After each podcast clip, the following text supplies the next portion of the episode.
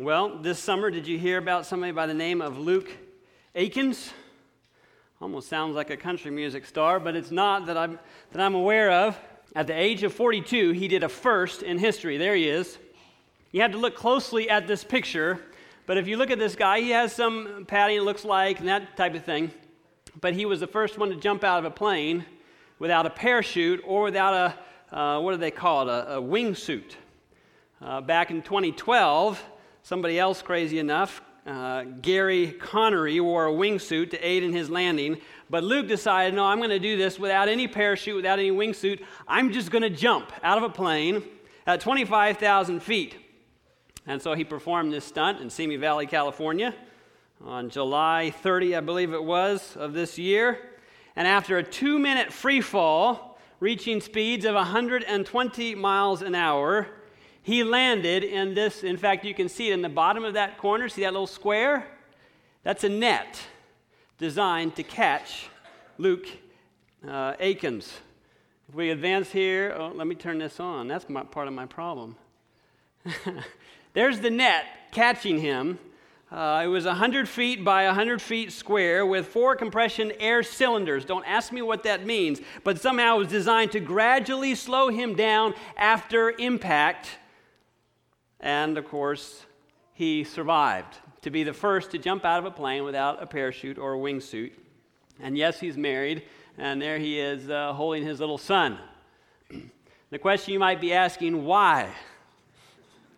I don't have answers for you as to why. but that would seem a little counterintuitive, wouldn't it? I mean, it, it's hard enough for me to wrap my mind around this idea of putting a chute on my back and climbing up, up, up, up, up, and then propelling myself out of a very safe environment. You know, the doors open and all this noise and all the rest, and I'm going to jump, but then you take the parachute away. Now, he'd done some 18,000 dives before, and so I imagine he knew exactly how to maneuver himself but still rather counterintuitive. Doing something that I think, even at that moment, you'd think, what am I doing? well, today I want to look with you at a story where God asked somebody to do something that is very counterintuitive. Didn't make sense from all human reasoning. But sometimes God asks us to do those things, doesn't He? We call it faith, we call it trust. The world calls it insanity sometimes. But I want to look with you at a story found in 1 Kings chapter uh, 17. And we've been going through this idea of sacrifice in this series for the last couple months now. And this is the last piece sacrifice for the gospel. We've had this annual sacrifice this past week, this week of prayer, asking how the Lord might be asking us or calling us to sacrifice for the gospel. And at the conclusion here, we're going to take up an offering. Yes, that's true, but I also want you to be thinking about other ways that God might be asking you to sacrifice for the gospel and for his greater good. And so we're going to start this morning in 1 Kings chapter 17 and verses 8 and 9 to begin here. This is the story of Elijah and the widow. And so we read there in 1 Kings chapter 17 verse 8, then the word of the Lord came to him saying, "Arise, go to Zarephath, which belongs to Sidon, and dwell there. See, I have commanded a widow there to provide for you." Now you may recall that prior to this story that the monarchy of God's people has only gone downhill. There is apostasy everywhere. And Elijah is called to go before the wicked King Ahab. You remember those stories? In fact, in 1 Kings chapter 16, verse 33, we're told that King Ahab is so wicked, he sets up this wood image and did more, the verse says, to provoke, provoke the Lord than every king before him. Things were looking pretty bad.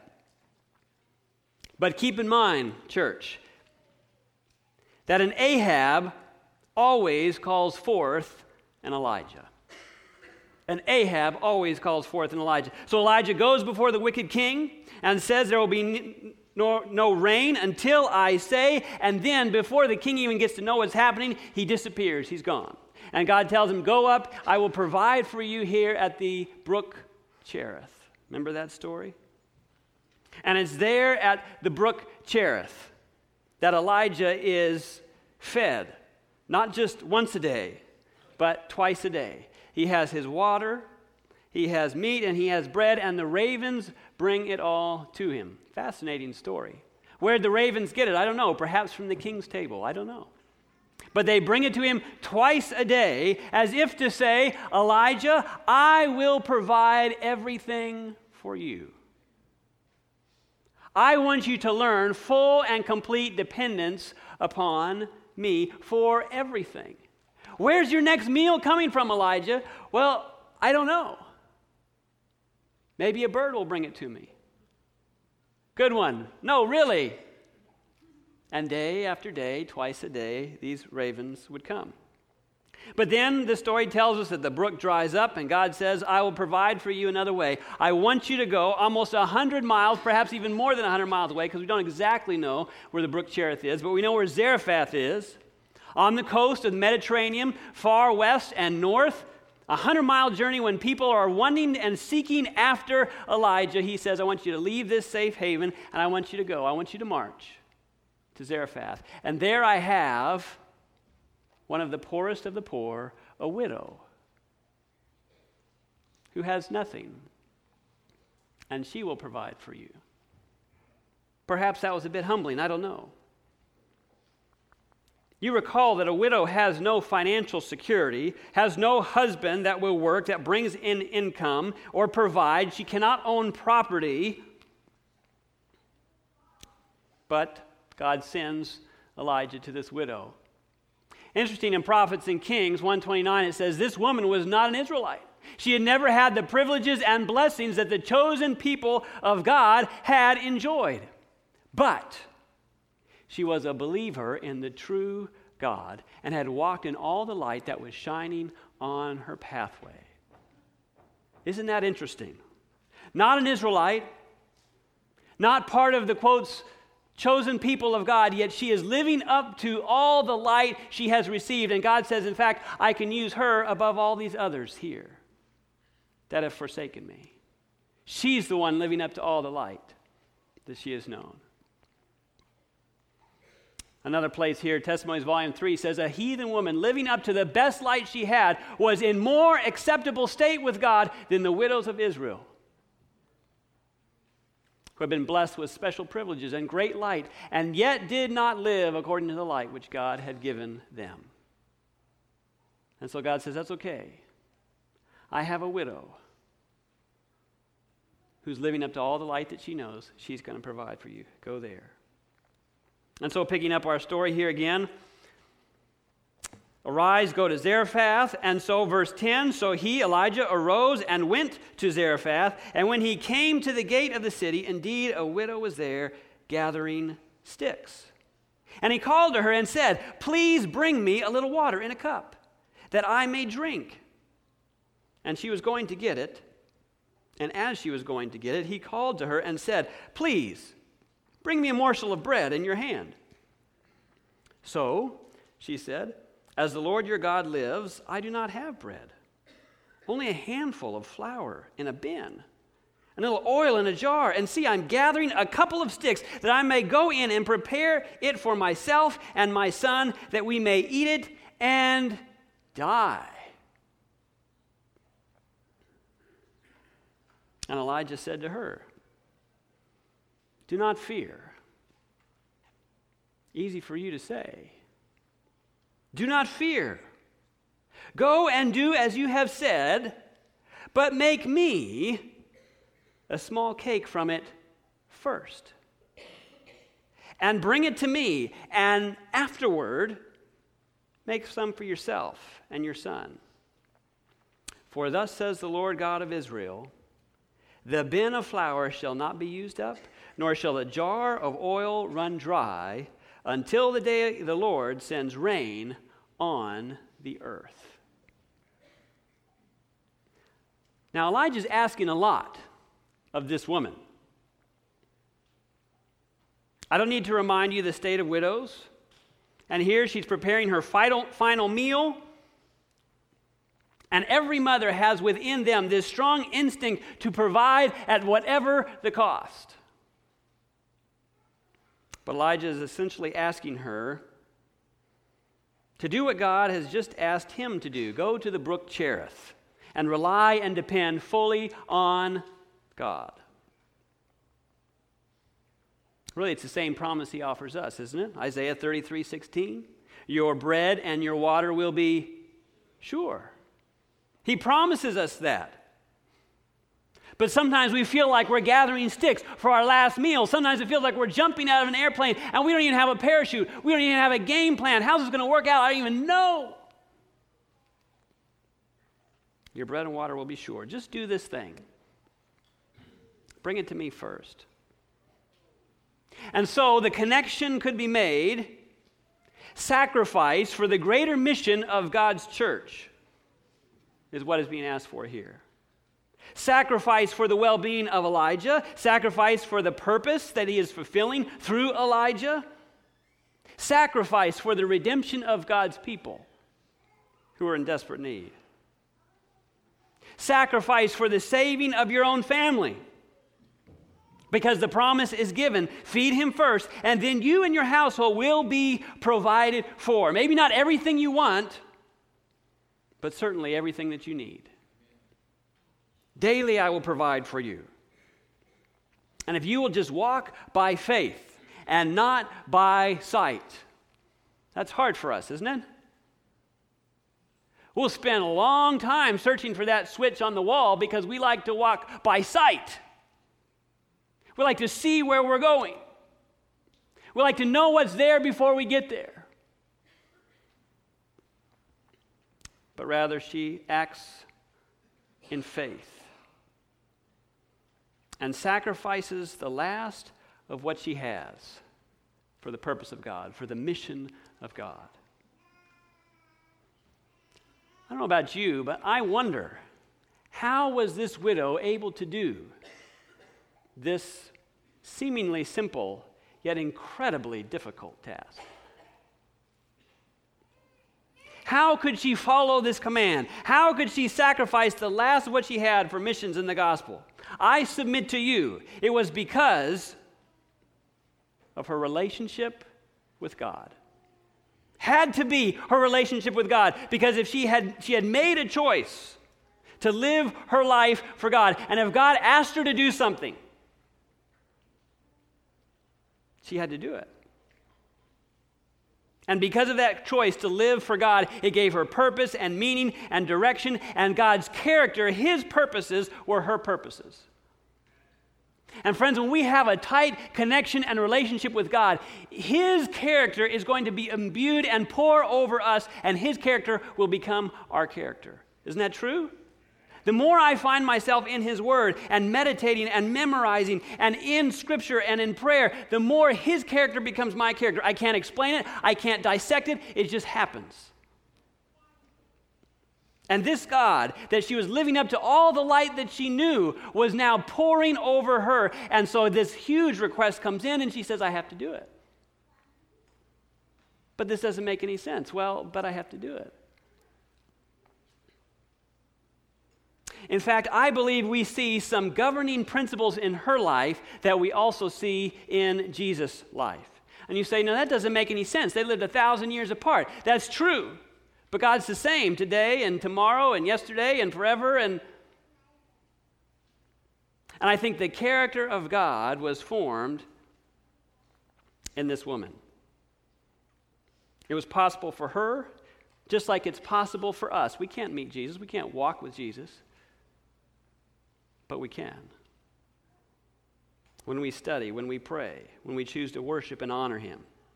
And by beholding his character, we become changed and transformed to be more like him. Isn't that what it says in 2 Corinthians 3:18? We all, beholding as in a mirror the glory of the Lord, are being transformed into the same image from glory to glory. Isn't that good news? That God wants to transform us, to change us to form us and fashion us after his likeness and after his character. And so this morning, very quickly, I want to look at four governing, governing principles in the life of Jesus that I believe God replicated in this widow, and I believe He wants to replicate in our lives as well. Is that okay? Four governing principles. Number one, first principle Jesus chose to make His highest priority to live a life pleasing to God. We find that in John 8 29. And He who sent me is with me. The Father has not left me alone, for I always do those things that please him. That's what Jesus was about. What pleases the Father? Another one here, Matthew 26, 38. My soul is exceedingly sorrowful, even unto death. This is the Garden of Gethsemane. You remember how Jesus is pleading with his Father, and his soul is exceedingly sorrowful, even to death. But he says, Oh, my Father, if it is possible, let this cup pass from me. Nevertheless, not as I will, but as you will. Father, I want my life to be pleasing to you. First and foremost, that's my wish, that's my desire, that's my goal. I believe the widow felt the same. Her highest priority was to live a life pleasing to God. If this is what God calls me to do, this is what I'll do. You stop and think about it. This is the problem to solve all problems in your life. Sounds like oversimplification, doesn't it? This is the problem to solve all problems in your life the surrender of the will. That's what it boils down to. Have you said, Lord, whatever pleases you, that's what I want to do? Lord, does this please you? That's what I want to do. Does that govern your and my behavior? Does that principle govern everything that we say? You don't have to debate if something is okay to watch, if something is okay to listen to or to eat. Just be honest with God. Just be honest with God. God, does this please you? Does this honor you? And if you're not sure, you can get on your knees and you can say, Lord, I already made this decision to honor you, to please you in all things. That's what I want to do. That's my highest aim. Reveal to me by your Holy Spirit if this, in fact, honors you or not. And I believe he'll make it plain. I would say in most areas of your life, you already know the answer.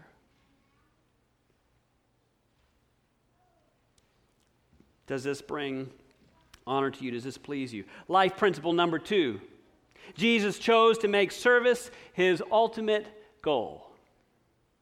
People mattered to Jesus.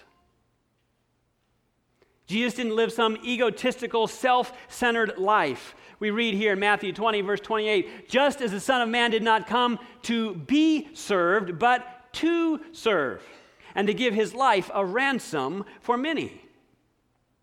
Jesus' life was a life of service.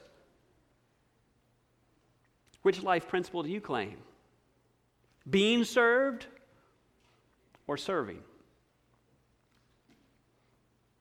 I believe this woman chose to make service her ultimate goal. Isn't that evident in the story?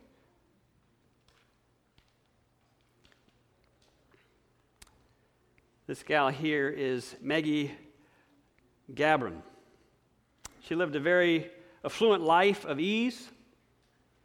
She was educated, served as a professor of computer science at the American University in Cairo, Egypt. But one day she was visiting one of her adult students in their home. And she was astonished at the poverty that their children and other children around in the neighborhood were living in abject poverty. She couldn't believe it. And she said, as she was walking around the slums, she said, I can no longer live a life of affluence. I can't do it. I can no longer continue in this pre- prestigious position as chair of this university. And she made a decision to give her life in service to the children that live in the slums in Egypt. And so in 1989, she made that decision, and today she oversees 90 facilities. Every day they feed some 30,000 children, all financed through donations.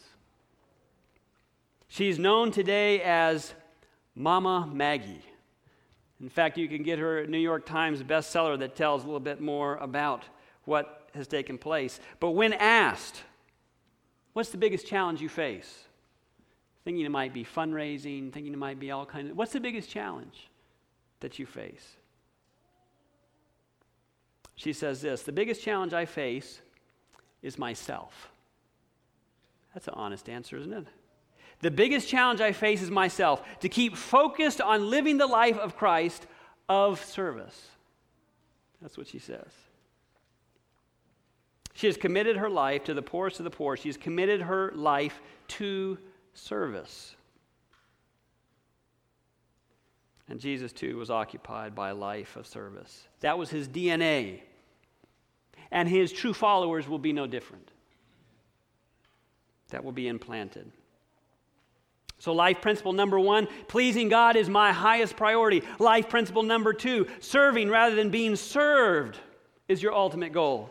And life principle number three, Jesus lived a life of self sacrifice. Not simply just service, but of self sacrifice. This is a verse we've been looking at for this entire time. Whoever desires to come after me, let him deny himself and take up his cross and follow me. For whoever desires to save his life will lose it. But whoever loses his life for my sake and the gospel's will save it. Jesus' life was a life of sacrifice.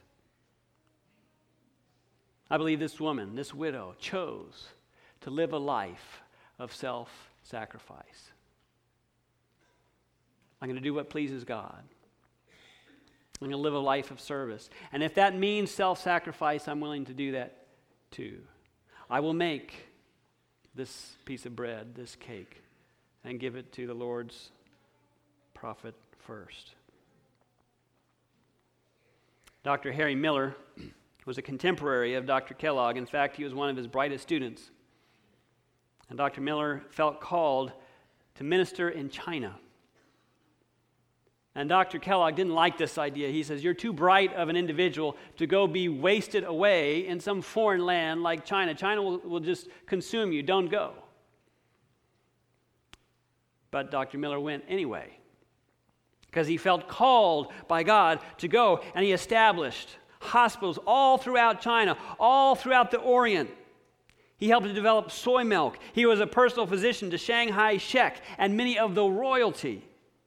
He sowed the Adventist principles of truth there in China, and today we have over 400,000 Seventh day Adventists in China. Largely result because of early missionaries that went and sacrificed everything for Christ. He's just one example. Life principle number one, I'll do nothing that displeases my Father. Life principle two, serving rather than being served is your ultimate goal. Life principle three, self sacrifice will not be a yoke around my neck, but rather a joy to advance the cause of God. And lastly, life principle number four, Jesus lived life with the end in mind. He chose to focus on the end at the beginning. Jesus chose to focus on the end at the beginning. Make your end goal the purpose of your life. Think about that. What is your end goal? Most people don't live with the end in mind, they live life with today in mind. How am I going to get through today? How am I going to pay my mortgage today? How am I going to deal with the problems of work today? How am I going to pay off my college loans today? You know, many medical students today graduate on average with $200,000 in debt. Choose to focus on the end at the beginning. Live life with the end in mind. What was Jesus' end goal? Well, we read about it in Luke 19:10, "For the Son of Man came to seek and save that which was lost." See the binoculars? He's looking down the road with the end in mind. How do you live your life? Are you living with the end in mind? We all have a relatively short time here on this earth. If the Lord doesn't come and you die, what would you like them to say about you at your funeral? I believe Jesus lived his life not caught up with the immediacy of life. Do you know what I mean when I say that? The immediacy of life. Busyness, hectic, go, go, go. He did not allow the tyranny of the urgent to crowd out the magnificent of the important. He never was controlled by the tyranny of the urgent. Jesus always lived with the end in mind. And I believe this woman is the same. She lived life with the end in mind. If I do this first, I'll glorify God, I'll do all these other things, and He says He'll provide for me. The bin of flour shall not be used up, the jar of oil will not run dry. The Lord will provide for every need. Little does she know it's not just the needs of food, but later in the story, it brings about the healing of her son. You may recognize this is Joni Eareckson Tada. As a teenager, she enjoyed riding horses and hiking and tennis and swimming. But when she was 17 years old, she dove into the Chesapeake Bay, but she misjudged the depth of the water. And so there was this tragic accident that left her paralyzed from the neck down. She can only remotely use her arms. And during her two years of rehab, she experienced anger and depression and suicidal thoughts, along with religious doubts. Maybe some here can relate. Mark Finley got to do an interview with her some years ago for a TV program. And while she was sketching with pencils in her mouth, she does a lot with pencils, and her artwork is mostly with pencils. And uh, he asked her several questions. You know, what's the most challenging part? She says, Well, I don't like the taste of the pencils, for one. But he asked her this very pointed question. He says, Joni, do you ever wonder why you weren't healed? And she said, When I first had this diving accident, it was really tough for me. I wondered why I wasn't being healed. People said, You know, if you have enough faith, if you pray hard enough, you'll be healed. But then she said, Mark chapter 1, for me, answered that question completely, solved it for me. And she talked about how Jesus had been healing people all night long. And the disciples came to him the next morning while he's having special time alone with his father. The disciples come and they find him and they ask him to do some more healing, but instead, he leaves. And Joni says he left sick people. And his response is simply this I must be going on to other cities as well because the purpose of my life is to preach the gospel. And Joni says this The purpose of my life was not to be healed. The purpose of my life was to share Jesus with other people. She's following the principle of living her life with the end in mind. You can find one of her most recent books on Amazon. It's called A Place of Healing, wrestling with the mysteries of suffering, pain, and God's sovereignty. But she is living her life with the end in mind. You know, if she actually would have done the opposite and lived with the immediacy of her situation, being crippled, being paralyzed, friends, she would have been miserable her whole life. She would have been bitter, angry, upset, depressed. But she lived with the end in mind. That one day she would be walking and running in heaven, and that Christ had given her the opportunity to share his grace with others. And so, again, we've been talking for some time about sacrifice. To put Jesus first in every aspect of our lives.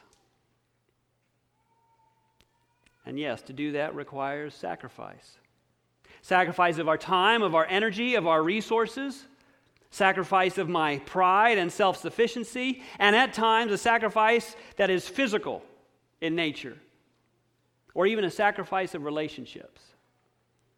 And that can be difficult. Perhaps you know how the widow feels. For you too have felt what it's like to gather sticks for your last meal. But in that moment, God whispers, Do you trust me? Is your highest priority to please me? Is service your ultimate goal? Are you willing to live a life of self sacrifice?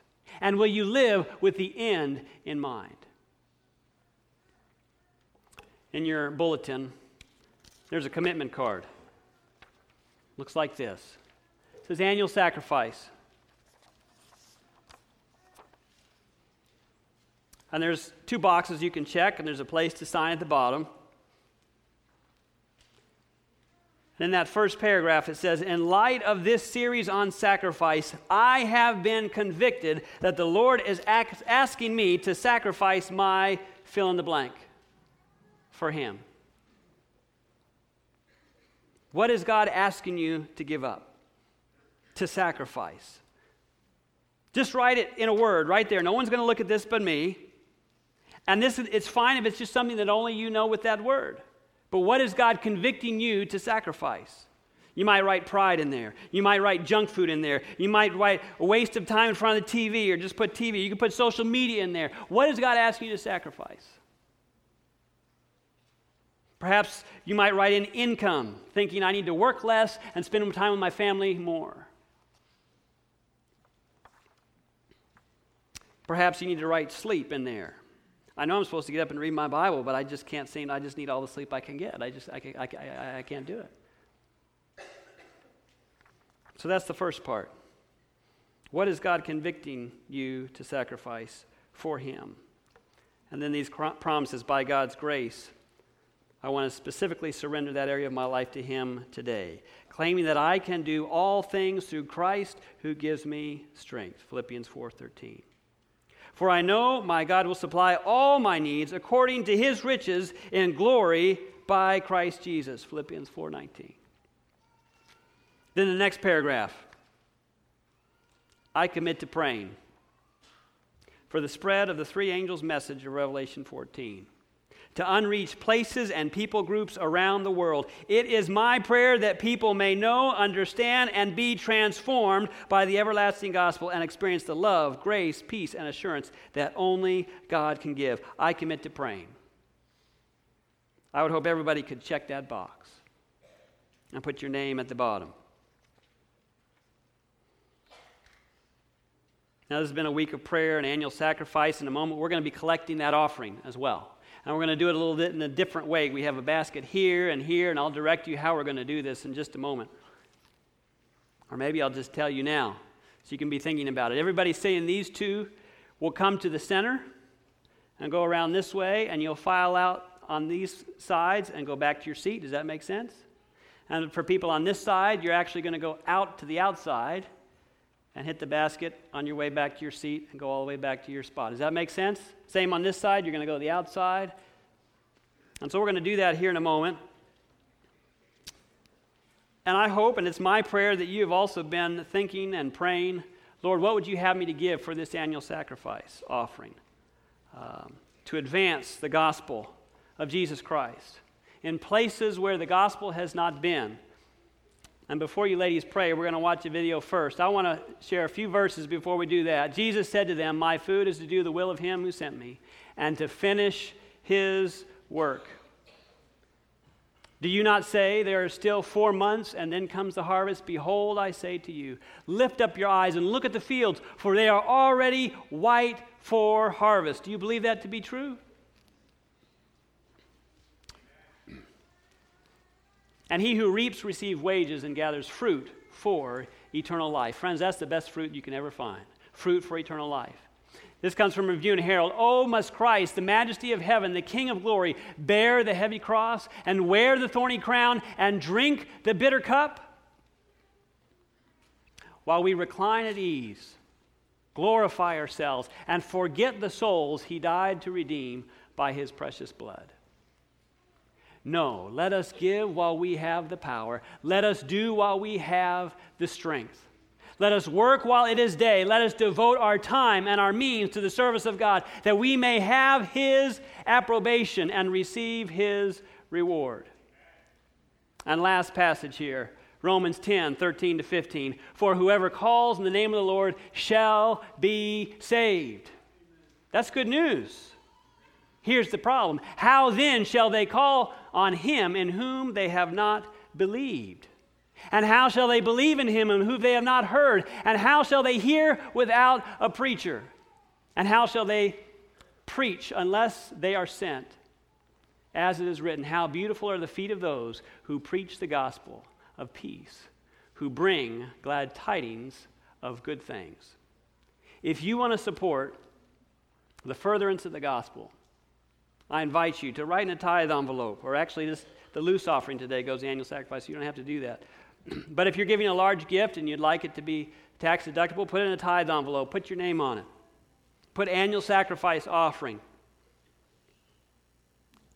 And give a little more than maybe you typically do for the spread of the gospel. We're going to watch a quick uh, video clip just now that tells us a little bit more about this offering and then I'll give you a few more instructions as we file up here and uh, place not only our gifts financially, but I want everybody to, to think about this card as well. Check what you can, fold it in half, and place that in the basket as a gift of sacrifice too. Let's watch that video just now. Around the world today, we face many different mission challenges. I think, for example, of the 1040 window, which stretches from Northwest Africa through the Middle East into Asia.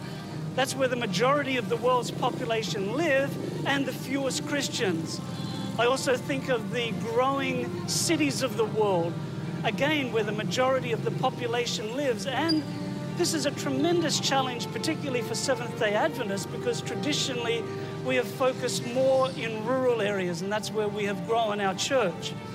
And as we look at these challenges, as we look at the challenges of secularism and postmodernism in Western Europe, Australia, New Zealand, increasingly in North America, we see that we are not sufficient for these things, but God has called us to join Him in His mission to make disciples in these areas of the world. You know, not so far from here in the Philippines, there is a place called Kalimantan, and many years ago I met a global mission pioneer there planting new groups of believers. I asked him about his story, how he had started, and he kind of smiled and he said, When I started, it was really difficult. There were men running up and down the main street holding the decapitated heads of their enemies. This poor young pioneer had arrived in the middle of some civil warfare to plant a church. But there he was, and he put Christ's method into practice. He said, We have an expression here which, when translated, says, I tread the ground, which means I come here, I become like the people. And that's what we see around the world today. We see global mission pioneers treading the ground like Jesus did in incarnational ministry, rubbing shoulders with people, ministering to their needs, showing sympathy, winning confidence, and bringing them to Jesus Christ. And your annual sacrifice offering makes a tremendous difference in supporting global mission around the world. It makes possible for pioneers to do their work. It makes it possible for global mission centers to help us bridge to people from other religions and cultures. It helps make a difference to lead men and women, boys and girls to Jesus Christ. So thank you so much for your continuing support for global mission through your support of the annual sacrifice offering. You may be sitting in the balcony and say, What are we supposed to do? Well, if, if you are willing, you can file out the back and come up this center row and then just come back up that way. If that's too much, we have some baskets up there in the balcony as well. Uh, but I would encourage those that can to come down and be part of putting your contributions into these baskets. And I would hope, and we'll have some deacons. In fact, deacons, why don't you come forward? They're going to dismiss you in kind of a, a backwards way. Instead of dismissing you out the back, they're dismissing you out the front. But if these sections will come here towards the middle and file back around that way, and if these outer sections will go to the outside first and file back in the middle, and we'll try and do this as orderly and reverently as we can. But it's my hope that everyone will have a reason to come forward, that everyone will fill out that pledge card and be willing to pray for the spread of the gospel, that everyone will listen to the prompting of the Holy Spirit and say, Lord, what do you want me to sacrifice uh, as we move forward in anticipation of Jesus' soon return.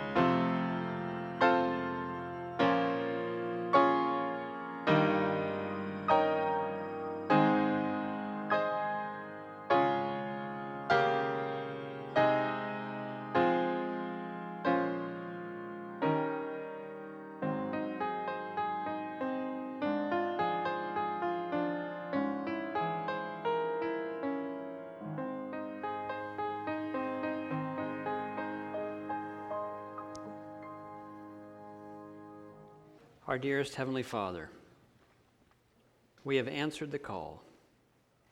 For the last several months, you've been asking us to sacrifice.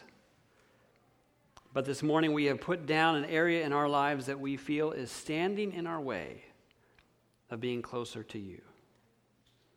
Lord, we've surrendered that today. We give you that today. And Lord, we've also brought our offerings because we desire to see this work go forward. For lives to be changed and transformed completely by the power of this everlasting gospel.